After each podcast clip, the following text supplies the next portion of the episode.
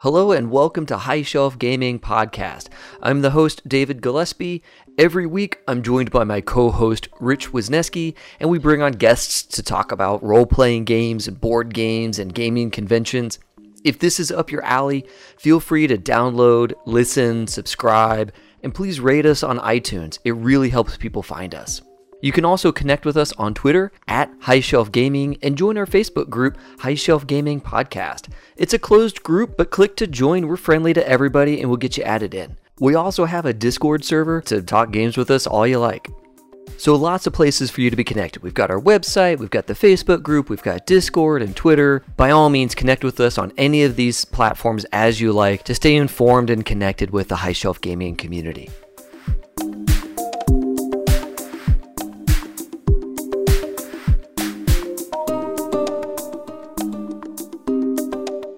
Hey everyone, David Gillespie here with my partner in crime, the co-host with the most, Rich Wisneski. Master of disaster, keeper of the Canadian tuxedo, here on a great day to talk about some great topics. Yes, yeah, so today... Namaste. Namaste, that's right. Today we are rejoined by a good buddy of ours, Al. Welcome back to the show, Al. Hey, thanks, Dave. Thanks, Rich, for having me here. I do appreciate you guys always asking if I want to be part of this. It's a great thing. You podcasts are getting out there to the millions, I hear, so glad to be part of it. That's right. It's no longer just our parents. We actually have a pretty good-sized audience and growing, so that's a lot of fun. Yeah. And Al, I think you were on our Gen Con Q&A with Heather, helping us answer a bunch of questions for Heather, but will you kind of give everybody a sense of your history as a gamer and like kind of the games you like to play and all that good stuff? Yeah, definitely. Just the background of me, you know, I started in D&D when I think I was about 14 years old. So I've been about it for a while. And then about 3 years ago now, Larry, who's been on here a couple times, he brought me to Gen Con and got to meet all you fantastic people. So it's been fun. Really big into Pathfinder, also World of Warcraft. I do both sides of it, paper and the video. And nice. True Dungeon's really hitting up really good too. Wait till you see that this year, Dave. You're gonna be excited. Yeah, I cannot wait. I cannot wait. We talked a little bit, like kind of after Origins, how it went, and I cannot wait for us to talk about True Dungeon and what all the cool stuff they're doing there, and definitely play it myself at Gen Con. So yeah. Oh, it's exciting, man. You're gonna have a great time, man. I can't even allude to it because I don't want to ruin the surprise because it was amazing. That's cool. That's so cool. Okay, so Al, tell us, what are we talking about on this episode? We're going to talk about Pathfinder 2.0, Dave. The improved, the best version of D&D I've seen to date myself that I think I'm going to like. I really like how it came about. Wow, that's some really high praise. So you got to play it at Origins, right? Yes. Okay. And so this is kind of a sneak peek. So folks, the folks who are maybe not initiated, Pathfinder is another fantasy role-playing system. It kind of borrowed a lot from D&D 3.5 when it came out a few years ago. We already have an episode about that. We had our buddy Vlad on telling us all about the history of Pathfinder. Now they've got this beta test about to launch in August. But Rich and Al, both of you got a sneak peek at Origins. And let me tell you, we signed up. So we bought tickets for this event. Oh, yeah. And there was such activity around it that there was a line waiting every time there was a demo for people that, A, didn't show up for their spots because I guess it sold out. Oh, so yeah. There were so many people excited to see this at Origins that the demos were sold out. People were lining up. And like we saw when we went to play, you know, a line of 20 people, 25, and only 4 got in. Wow. Yeah. You know, when we did our event registration for Gen Con, the Pathfinder events had just shown up and a bunch of them we didn't get because they were already sold out. And I saw on the Gen Con Facebook group, they were adding more events and they're sold out yet again. Wow. So folks, if you want to get in on the Pathfinder beta test at Gen Con, you got to want it, and you're going to have to sit there and kind of check out the events. Now, there may be some more added now because I haven't really been paying too much attention the last couple of weeks, but that fits that you saw a line 20-something deep and only a couple got in. That fits. Oh, definitely, and you got to keep an eye out because you remember when we did the Gen Con buying, we didn't get a lot of tickets, and I went back in that same, like, an hour later, and people dumped a bunch, so I was able to get a bunch more for our group. So you got to keep an eye on that, and it's very worth doing. I mean, it's been amazing. It's a freaking awesome setup. I really can't wait till it comes out. So let's kind of set the stage a little bit. Pathfinder First Edition came out in like 2008, I think Vlad told us. So it's been 10 years. And in 10 years, game design just changes, man. People expect new things. Oh, and it's 10 years of we're going to add this class that makes this a little different. And it's 10 years of... and by the way, I'm repeating what I heard. I'm not a Pathfinder player, but as we sat at the table...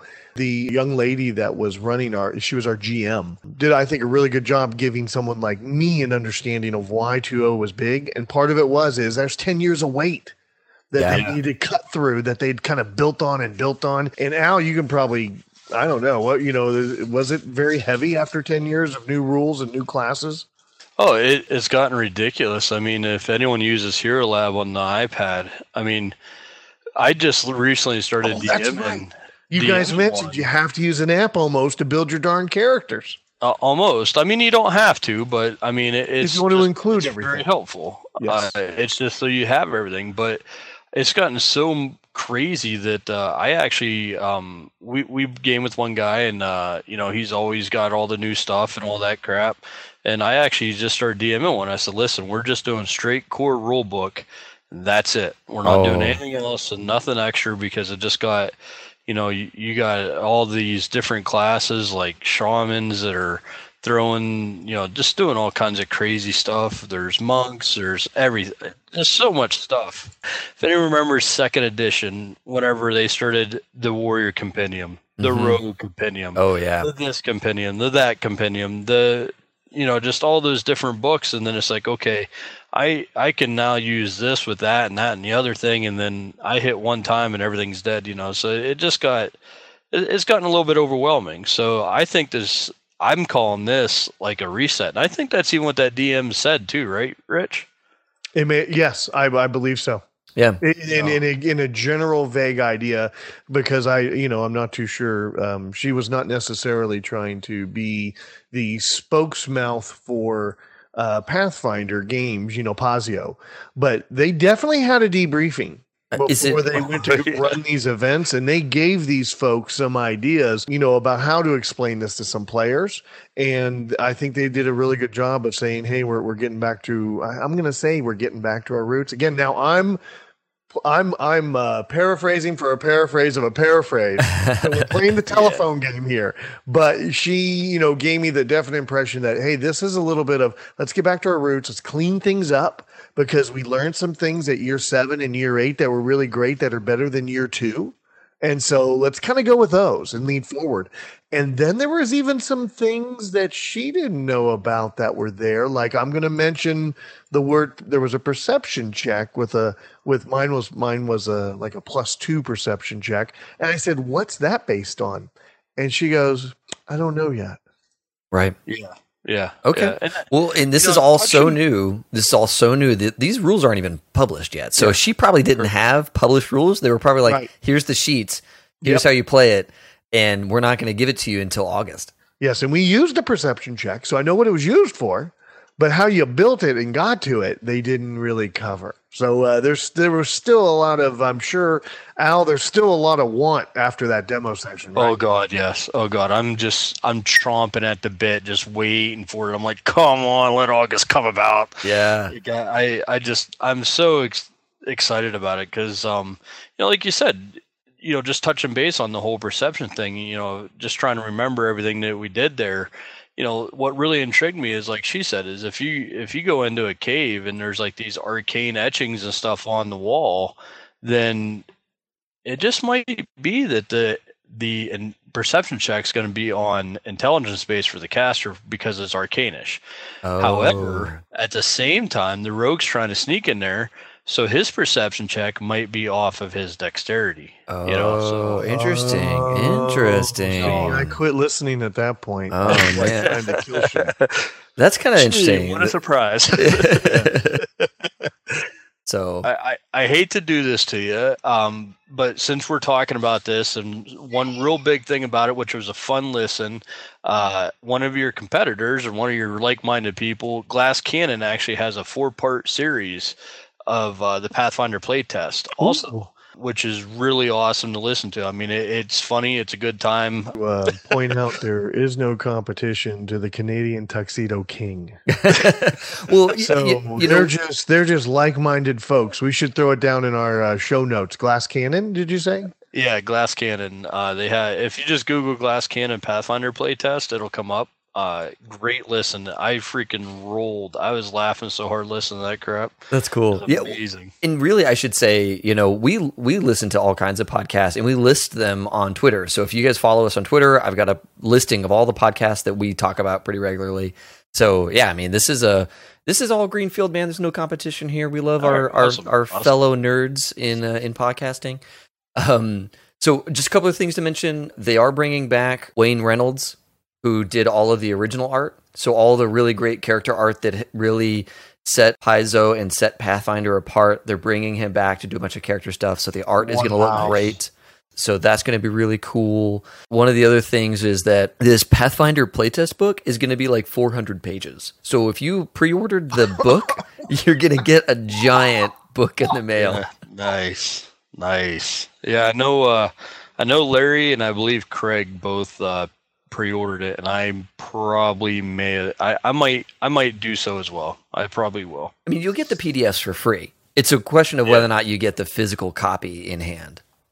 Now, to kick it off, and I'm just going to bring up this is, you know, I'm going to kick it off with the idea that when we sat down and went through our character sheets and looked at rules and stuff, but I'm going to kind of go with, she started to talk, right? And explain what was going on. And one of the things I found interesting was she talked about 3 phases: a narrative phase, exploration phase, and there was an encounter phase. So myself, I was a little confused because I heard the phases and I'm like, that sounds like playing D&D. You read stuff, you explore, and then you fight, right? You kind of boom, boom, boom, boom. So what had happened in Pathfinder that they had to say, here's my whip, watcha! We got these 3 phases now, and you play through them. Does that ring any bell, or am I putting too much importance in that? No, I recall that, and I think you asked that question there of why did that have to come apart, or why is that being emphasized so much now? And I really think it's to put the role playing back into the game, because I think that's a lost art form. In some situations, a lot of it's just straight hack and slash. So I think they're trying to get role playing re-entered into the D&D Pathfinder situation. Oh, okay. I do recall that, and the reason I say that's why I feel what it is, you know, basically I think of it as like downtime. So you're on your downtime, you're doing little menial jobs in your city, you're getting paid for it. Kind of if you played any of the Pathfinder Society, when you're done with an adventure, you rolled your dice and you got paid gold for your job that you had. Ooh. And so I think they're going to reintroduce that into the Pathfinder Society of Pathfinder 2.0. I don't really know. I don't have any... And so right. You know, well, hold on. And actually, in the FAQ, they talk a little bit about Pathfinder Society. One of the questions is, can I take my old character from first ed and convert it to second ed? Ooh. Answer's no. You got to start over. Good. Thank God. Good. Get all these people to learn that their characters can die. Yeah. You know, it almost sounds like these 3 phases almost sounds like in you know, computer gaming when you have combat mode. Like your character's wandering along and you're doing stuff, and then all of a sudden there's combat mode and the screen changes. Is that kind of how the 3 phases felt? Like you were in a certain mode of the game, and then you went into a new phase, and now you're in a different mode of the game? And that was just it. Like, to me, you know, kind of being explained was, okay, so you're in your city doing your stuff, but hey, all of a sudden someone says, hey, can you go... would you go look into the local magistrate? So, you know, you get into his office at night. This is your downtime, and you're looking around, and you're doing a little bit of investigating. Now you're into the exploration mode where you're exploring this office, and you're just checking things out. And then all of a sudden, someone comes in. then you're in that combat mode. That's kind of how I remember it being explained a little bit of, you know, that I don't really know that it's really going to be a huge deal with the different modes. I think I'm yet to get my exact answer out on that, because when we played it, it felt almost like Pathfinder does now, where you're looking around and then all of a sudden there's combat, just like you're talking about, Dave. There is, you know, you're in a game, you're riding your little horsey down the path. Next thing you know, you come across some bad guys, and now you're in combat. So right. I think it's going to play a lot like that. Yeah. You know, in our example, and hey, we maybe need to throw out that there will be some spoilers in here. So if you are going to be going to the demo, we are going to talk, I think, in depth here, that we could have something that's a spoiler for somebody. So, you know, our example of that was narrative. Somebody stole something. You need to go get it back for X. And that's what we were doing. Exploration. We've come to the end of this road. There's now a cave entrance. We now go in the cave. We're in the cave. We're exploring the cave. We're pushing forward in the cave. And of course, I think Al, our wizard, like pushed ahead of everybody and took point. Is that right? Did you go point, Al? Did you? No, that was Larry. That was Larry. Larry jumped point as the wizard, the squishiest guy in the group. Do you remember why, though? And then he tripped the encounter. No, why did he push forward? I forgot. Larry wanted to see how death and dying worked in Pathfinder 2.0. Oh, so he was trying to trip his own little FAQ. He wanted to see the results of it. So did he die? I just know he pushed forward. No? No, but we did get the rules on it. Okay. I should have, because as a cleric, I couldn't heal crap for some reason. Oh, no. Wait, hold on. Let's not heal anything as a cleric, just FYI. Let's take a step back. So people may have been familiar with Pathfinder 1st Edition, and with D&D, you have classes, right? So 2nd Edition still has classes. Oh, yeah. Yep. Okay. You're still rolling a D20 as your main do-stuff dice? Yep. Okay. Yep. And then do you have hit points based on your class, or is it like, kind of walk me through the class stuff? Well, you know, Dave, that might be a little hard because they didn't really get into that. They gave us pre-gen characters. Here you go. But the hit points did seem to be a lot higher than what they have been in the past. Oh, okay. Yes. So your wizard was rolling around with more than 6. Correct. On Pathfinder, you started with a D, like if you're a fighter, you're D10 plus your con. Right. If you're a wizard, you're D4 plus your con or something, you know, something like that. Right. So a level 1 wizard normally is real squishy. Yeah. So like my cleric, if I recall, had 24 hit points starting, or 26. And you were a level 1 cleric? I was level 1. Yeah. Nice. Okay. Yeah. We were level 1. Yeah. Okay. I was a HP, I think, around 20. And what was your class, Rich? Character. I was a fighter, because I remember I had that ability to attack to protect an ally with my 2nd attack. I think you might have been playing a paladin. Oh yeah, protecting really other people. You're right. It was the paladin. Thank you very much. Right. I was a street urchin who came up into street the urchin, street urchin, or tuxedo. I was a street urchin. It's all about new classes. Oh, we're letting something out. Spoiler alert. Yeah, so let's talk about new classes. What classes did you see there? Or new races. I'm sorry, I said new races. Well, that race had a new class too, right? No, I don't think there's any new classes, but there was the new race. All right, so new race. What race did you see? Goblins are now a playable class in Pathfinder 2.0.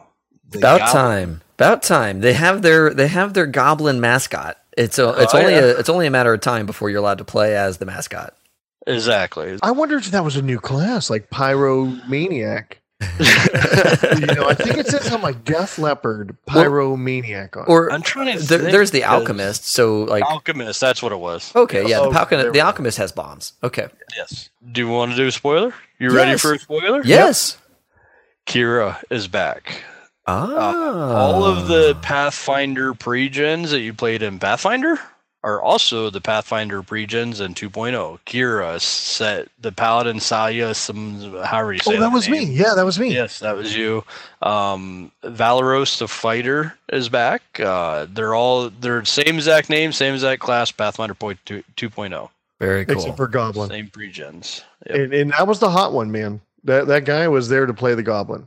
Oh yeah. He was like, I want, give me that goblin. That's what I'm here for. Yeah, he was all about that and a bag of chips. So that might be a thing that comes with all these play tests is people like, oh, I hear there's a goblin. I want the goblin. Everybody fights over who gets to play the goblin. Oh, I guarantee. I think that was even discussion that, you know, when this does release, you know, it's, even though goblins are going to be a rare, quote unquote rare race, every party will have like seven of them. Yeah, I was about to say, the game designers could tell the players all they like that this is a rare thing, and the players can be like, cool, we have 8 campaigns with nothing but goblins. Yes. I'm a goblin paladin. I'm a goblin ranger. I'm a goblin shaman. I'm a goblin fighter. Yeah, it's gonna be nuts. Yep. Yeah, it's gonna happen. Guaranteed. All goblins, all the time. Tell us about the act of just playing it, walking around. We talked a little bit about these phases. Actions. Go over actions. Alex. Oh, yeah. Let's go over actions. You want me to go over the actions? Yeah, over actions. You're going over actions. Oh, boy. Here we go. Are you ready for action? Action. Yeah, and these are combat actions, right? Where you are now in the encounter phase. Okay. You are in the encounter phase, and this is how it goes. So what happens is now you have 3 actions. So a level 1 fighter can actually attack 3 times per round. Wow. Never heard of before. And round is still 6 seconds. Yes. Okay, so he's making a cut every 2 seconds. Got it. All right. Yeah, you get 3 attacks, or you get 3 actions per round, and as many free actions as your character has, which they are actually listed on your character sheet, and you get a reaction also in your time frame if it is specified on your class sheet. So real quick, you have a list of free actions. You can do each one of those once. Yes. Okay. As many times as your character allows you. Okay. And then you've got your 3 main actions. And then the reaction. Gets. Okay. Yeah. Got it. All right. And then a reaction. Only certain classes have reactions. Okay. So during those 3 actions, you can do whatever you want with them. You can move 3 times. You can take a 5-foot step 3 times. So think about Pathfinder where you have a large creature with a reach of 10. You can actually now do 1 5-foot step, 2 5-foot step, 3 5-foot step. You're out of his reach. So that's kind of neat. I kind of like that. Yeah. That's okay. That actually changes a lot of tactics. If you can take 2 5-foots and then do an action, wow! Yeah. Tactically, this game is way different. Okay, definitely. You could take 2 5-foots and still have an attack. Wow. Okay. Yeah. If you do decide, if you're right, you're the fighter, you're right up in someone's grill, you want to swing 3 times, you can. If you're the fighter, okay. However, on the first attack, it's at your full. Pluses at the hit and all that. Your second one then is a -5 to attack. Boom. The third one is a -10 to attack. Boom. Wow. So a first level fighter is probably not going to attack 3 times because they probably don't have a +10. Well, yeah. He tried. Okay. And he did try. You know, as we try and play the rules, our fighter was a rando. And he gave it a shot one time. He said, I'm doing it. And it worked out horribly. Yep. Didn't work out so well. Okay. However, which it should for a first level fighter. Right. Yeah. However, if you're using a agile weapon or agility weapon, rogue think, short sword, something like that, a rapier, your second attack is at a -4, your third attack's at a -8 then. Interesting. So it's a little bit different for faster weapons. So the agility weapons that are running off of Dex mod. I like that. They get a slightly better to hit. Now, is it because they're going to get slightly less damage on the back end? Is that the deal? I don't really know. I think it's just because it might be faster. Yeah. Okay. Oh, because the weapon has the agile trait. Right. Okay. And I thought of the old speed rules in first edition. When I was listening to that, I was like, oh, it's like speed. Yeah. So, you know, certain weapons like a big longsword, dude, there's no way that's as fast as a little rapier. Yeah. That I really liked. I liked how you got those 3 actions, and you can do with those what you want. So I, as a cleric, kept trying to get up into a spot where I could use my... everyone knows Pathfinder playing a cleric, and you can do the burst where you can heal all your friends, or you can damage all them. No, I've never seen that happen, Hal. Shut up, Rich. So anyhow, can you mute him by chance? Any way to do that? But Rich does bring a point. Not everybody's played Pathfinder. Not everybody knows the bursty healy thing. So real quick, just to kind of set the stage. So as a cleric, you have a burst of positive energy, channel positive energy. And depending on the feats in Pathfinder that you get, you can choose to eliminate certain certain people to get healed, or because when it heals everybody in a 30-foot radius. Friend or foe. Even friend or foe. If you take feats, you can eliminate some of the foe. What's neat about this one now is if you're in there and you spend all three of your actions to cast that spell, now it will heal all friendlies in it, and it will damage all enemies in it if they're undead. Now you're opening up. Does that mean that the casters, when they cast their spells, they can do better or worse depending on how much of their actions they're going to commit to that spell? Depending on the caster. So, my god, that is the awesome. Spell. Yeah, if the spell is semantic and also voice, verbal. Sorry, it takes 2 actions to cast that spell. What? Again, that feels a little like first edition in the number of times a spell could take before it went off. What? Wait, hold on. So, like, because some spells have verbal components, they have somatic components where you're making hand gestures, and then they have material components. Right. Does that mean that a spell that has all three requires 3 actions to cast? That's my take on it. I think we got to throw that in the we'll see category. Whoa.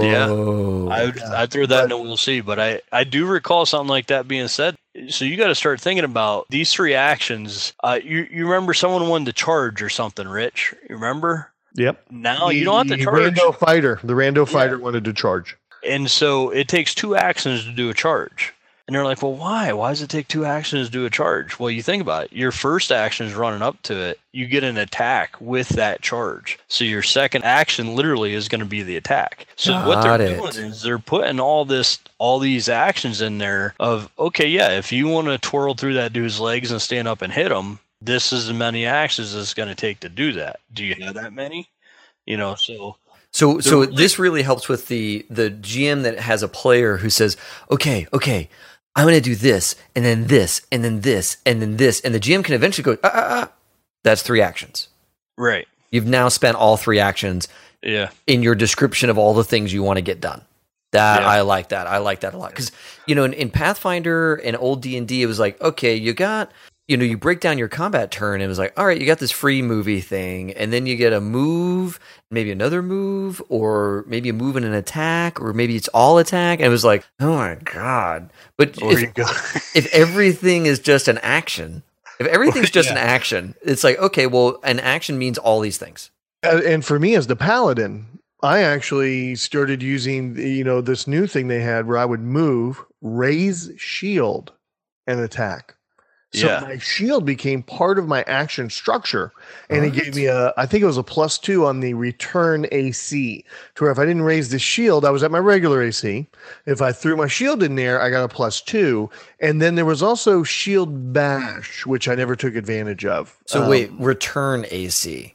What the F is return AC? Oh, when they went to attack me back. Got it. My AC would have been at a +2 because I raised my shield. Got it. They announced that. I just couldn't say move attack. Yeah, and you know, I got my shield up. But later, I had to walk. You have to spend an action to have your shield up to have that 2 AC. That is interesting. Okay, all right. So this whole action economy is really interesting. They've thought a lot about it. Yeah, they really thought a lot about it, because a lot of people were like, well, I don't want to spend an action raise my shield, because you have to do that every time. But if you think about that, you have your shield up, you're getting a 2 to AC, you can use that shield now to bash the enemy in the face as an action. That's 2 actions, and now you can use your sword to attack too. So you're essentially getting your shield bash and your attack. Now, I don't recall that attack with the sword and the attack with shield bash counted as 2 attacks with the same weapon, so I don't believe it came with the -5 penalty. I could be wrong. Try it, so I don't know. That would have been awesome to try. Okay, I wonder if anybody's listening, throw in the comments if you did do that during the demo. That would be interesting to see if we could have done that. I probably would have missed some opportunities. Now, I was very concerned about my shield, though. Yes, because if they did hit me on their, on their turn, and my shield was up, what happened, Al? It could become dented. Wait. Hold, no way. Yes. Your armor and your weapons can become broken. And this is why there's those three phases, because in your downtime, then your rest time, you have to spend so much actions to then fix your shield. So it's not like your shield's broke, you throw it away. Sure. You have to spend time, and you have your equipment with you out venturing that you can pound your shield out and it's still good for the next day. Right. You know, don't get it wrong where, you know, you think your shield's broken is done. Now, it can become broken if you don't take care of it. Fully broken. Oh my gosh. Okay, so that means sundering feats and all that stuff are suddenly way more. Oh, yeah. Like long-term, way more interesting, because it always was, oh, I'll take the sundering feat. Put some points in it. Yeah, and it was like, oh, do a roll, and either the guy's thing is broke or it's not. And, you know, later on, he's back again. But now that it's like, no, actually, this person had a long fight. They spent all day adventuring, and now they got to spend some downtime to get their stuff together. I'm really curious if that's fun. You know, like, to me, as a GM, I love the idea that equipment gets worn, that people have to spend time nursing it back to health, doing... A lot of people play Minecraft.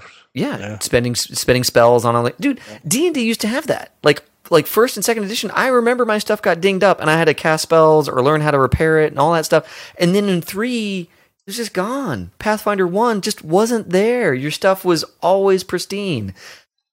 This is really cool. Me as a GM, I love this idea. I'm just really curious, is it going to be fun to play? We had some people, as we just kind of discussed it amongst ourselves, that were like, no, that's ridiculous. Yeah. So we hit some folks that were, that the whole dented, having to rework things, or it's dented and now I can no longer use my shield in combat. They just thought that was absurd and weren't happy with that type of a rule. So I'm not too sure they're going to appeal to everybody in these rules changes. Sure. Well, and I wonder if like magical items don't dent as much as mundane and masterwork. You know, I'm guessing that there's going to be some more benefit to getting higher end gear when it comes to this rule set. And, you know, they're going to tell you, well, this rule, if you don't like it, just toss it. Don't have it at your table. And you sort of bring it up another item there, Dave, that if you recall that there were different levels of weapons, Rich. And I'm not talking about just, you know, +1, +2, +3, +4, +5. I'm talking, okay, this was your standard weapon. Now here is a nicer weapon and here is a nicer weapon. What? You know, and it's not so much magical. It has, from what I'm guessing, master craftsmanship kind of thing. Again, so it's not just their first edition thing I played around with. It's not just like the basic weapon and masterwork and then magical. There's more levels to this. Yeah, and each weapon has its own thing. So I hate to backtrack to action. So if you have a weapon that is just a standard weapon with flaming on it, you have to spend an action to use the flaming as well. And by the way, I don't remember any of this. At this point, I maybe was all focused on my dice. Well, a lot of that also I got from the podcast too. So definitely link that other podcast, like, because a lot of it is in there as well. But totally, I do recall hearing that. There's all these fighters out there that do really cool stuff, but then you get like one person with the right magical item and all of a sudden they outshine everybody. And there's no cost to that. They just have this magic item that just makes them way better than everybody else in the party. I kind of like the idea that there's an action you have to spend to get this extra bonus out of the weapon, or you just move on and do more attacks. So I just wanted to throw that in there because, like, but one weapon had, like, I don't remember exactly what, but like sharpened, or, you know, each weapon has its own thing. It was pretty neat. Like, so, okay, well, hold on a second. That means that if you said sharpened, so that means that the weapon could have had the condition sharpened on it, which meant that it did better in certain situations. Right. Okay, so now this downtime stuff, you're not just repairing your stuff, but you're now sharpening your stuff, which gives you a bonus condition for some limited amount of time, stuff along those lines. So, okay. That's kind of nice. I like that. I really think what they're trying to do is put art role-playing back into it, you know, and you said it just a little while ago, the big thing with 3 actions is that if you recall Pathfinder, you had immediate action, a reaction, a standard action, a full round action, a free action, a this action, a that action, to the other action. Then, oh, there's that other one to that other action. And right. So they've said, okay, enough. 3 actions. Yeah. Yeah. People get dizzy with all the different types of actions and how they interact with each other. And it's really nice to say, no, there's no more types. It's just there's 3. And then the reaction. Can we talk about reactions? I was just going to bring that up. Oh, so, yeah. All right. So you ready to get your mind blown, Dave? You remember those good old opportunity attacks that we all love and hate at the same time? Oh, yes. Yeah. Oh, yeah. Yes. Well, they are, I don't want to say no more, but only certain classes can do them. So you might be walking by a monster thinking, oh my God, should I really do this? Because it's going to attack me for free. And that monster might not have an opportunity attack reaction. Oh, wow. However, the fighter that's standing there, when the monster goes to walk by it, the fighter has an opportunity attack reaction. The paladin has a reaction of blocking or something like that. I don't remember what it was. Rich might remember, but is that where you're defending somebody else? I had a reaction as a paladin that if I had an ally beside me and they got attacked, I could then re-attack the person that attacked them. Was that right, Al? Did I say that right? That sounds about right. I can't remember exactly. I don't remember exactly because I only made it work one time, and she kept even trying to set us up for it, on the way we would line up and the way she would attack us, because she was trying to make it happen for us to see the mechanic. Right. And of course, I screwed it up all the time. So that might be something that the DMs that are running these games. It sounds like they are trying to help you play test. They're trying to expose rules to you. Oh, yes. That's great. Yes, that's totally. Great. That's great. Yeah. Yeah, it was great. I mean, they try to really get all the rules out there. So a reaction, there's different classes. They're going to have different kinds of reactions? Yes. Okay. Yep. And those are all combat-based reactions. We're not talking about investigation or exploration reactions or that kind of stuff. Well, Dave, I honestly can't answer that because we didn't get into it that much. There might be some investigation reaction. They're really putting a lot of thought into the different classes and actually make that class who you want it to be. That's nice. That's really nice. A 20 is a crit, period. End of story. You don't have to confirm it no more. Right, which is nice. A critical fail, or actually, let's go back to the crit, critical success. If you roll a 20, it's an auto crit, or if you roll over their AC or the check that you're trying to make by 10 or more, it's a critical hit. Wow. So if you have a DC check that's 15 and you roll good enough to where you have a 20, I forgot about that. Pluses, whoa! Now you could critically succeed. You get more information, or you get. Now being super skilled in something actually matters. Yeah, yes. Totally forgot about that. Oh my gosh, thank goodness, dude. That's pretty cool. Because I always ran it like that at the table. Somebody tells me, dude, I rolled a 45. It's like, oh my God, a 45? Okay, here's a ton of information.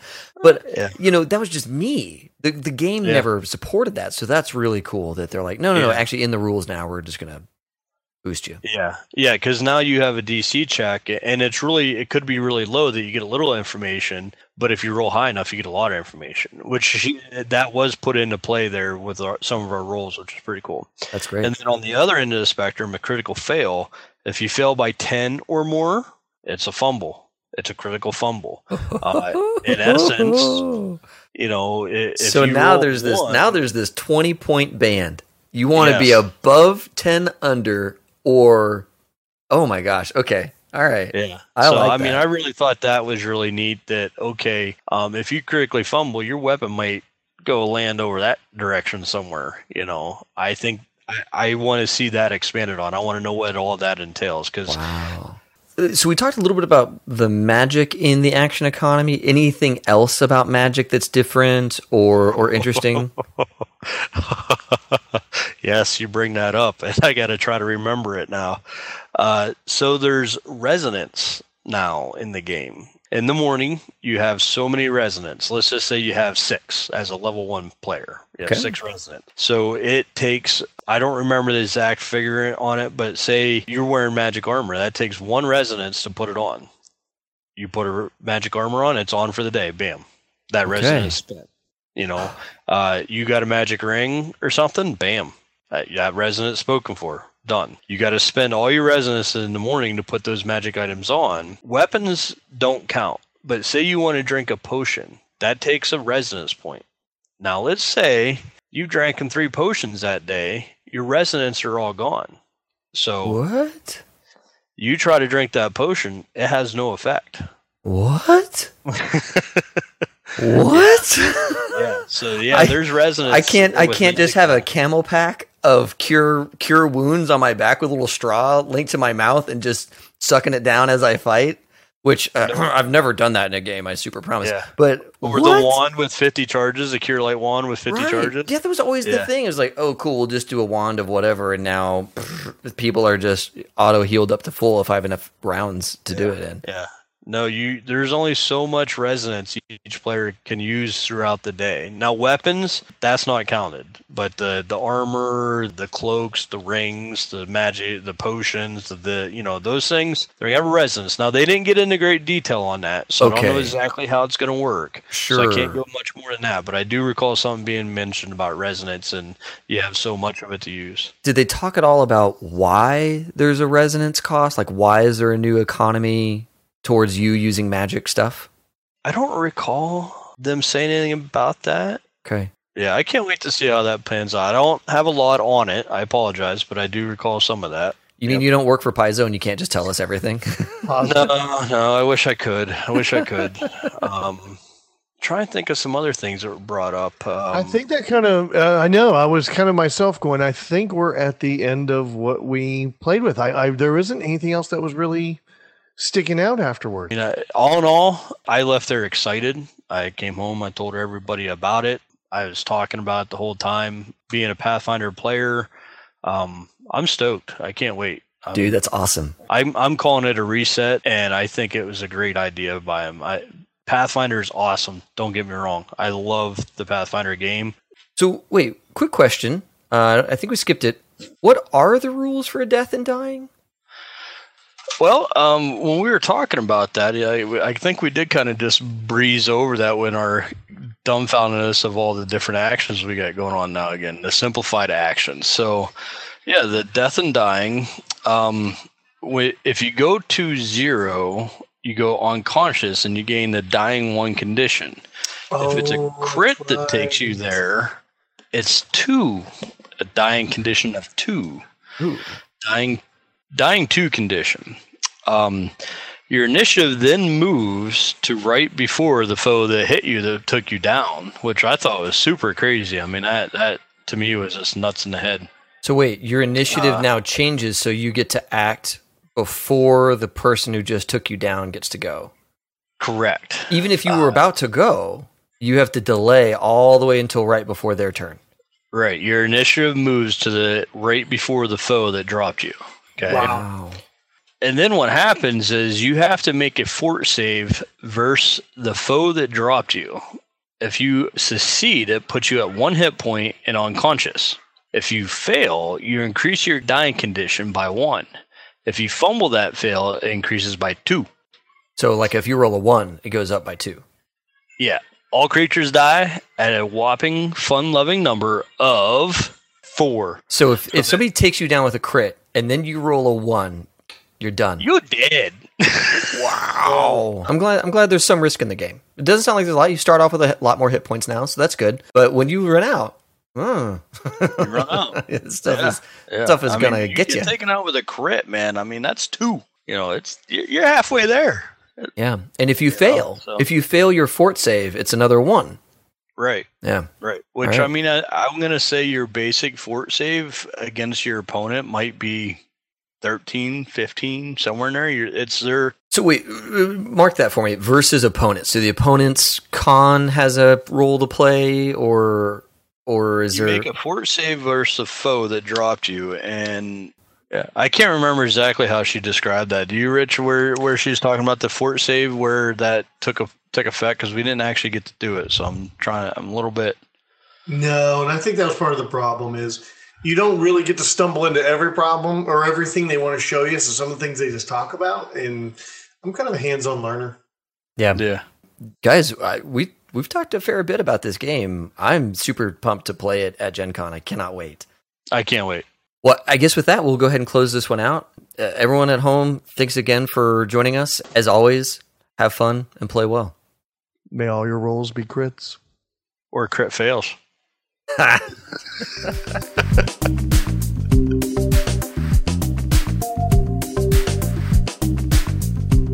Thanks for listening. This episode was produced by me, David Gillespie, with music provided by Taylor Guillory. Our web presence is managed by Amy Nelson. And if you like our style, please leave a review for us on iTunes. It's the best way to help people find us.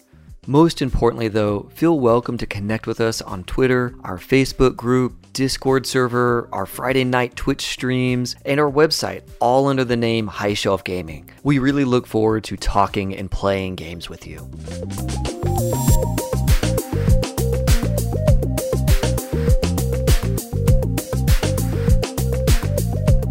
I can promise this much. In my 6-hour section at Gen Con, I am going to find out. Oh, yeah. Oh, yeah. We're definitely going to find out. We're gonna go into death and dying. If I got to stab somebody in our own party, we're going to figure out death and dying. Oh, yeah. We could play it straight. We could play it straight for like the first 4.5 hours. And then all of a sudden we just kind of look at each other, give each other the nod. And then we're just like, Tyragagax mode, baby. Everyone be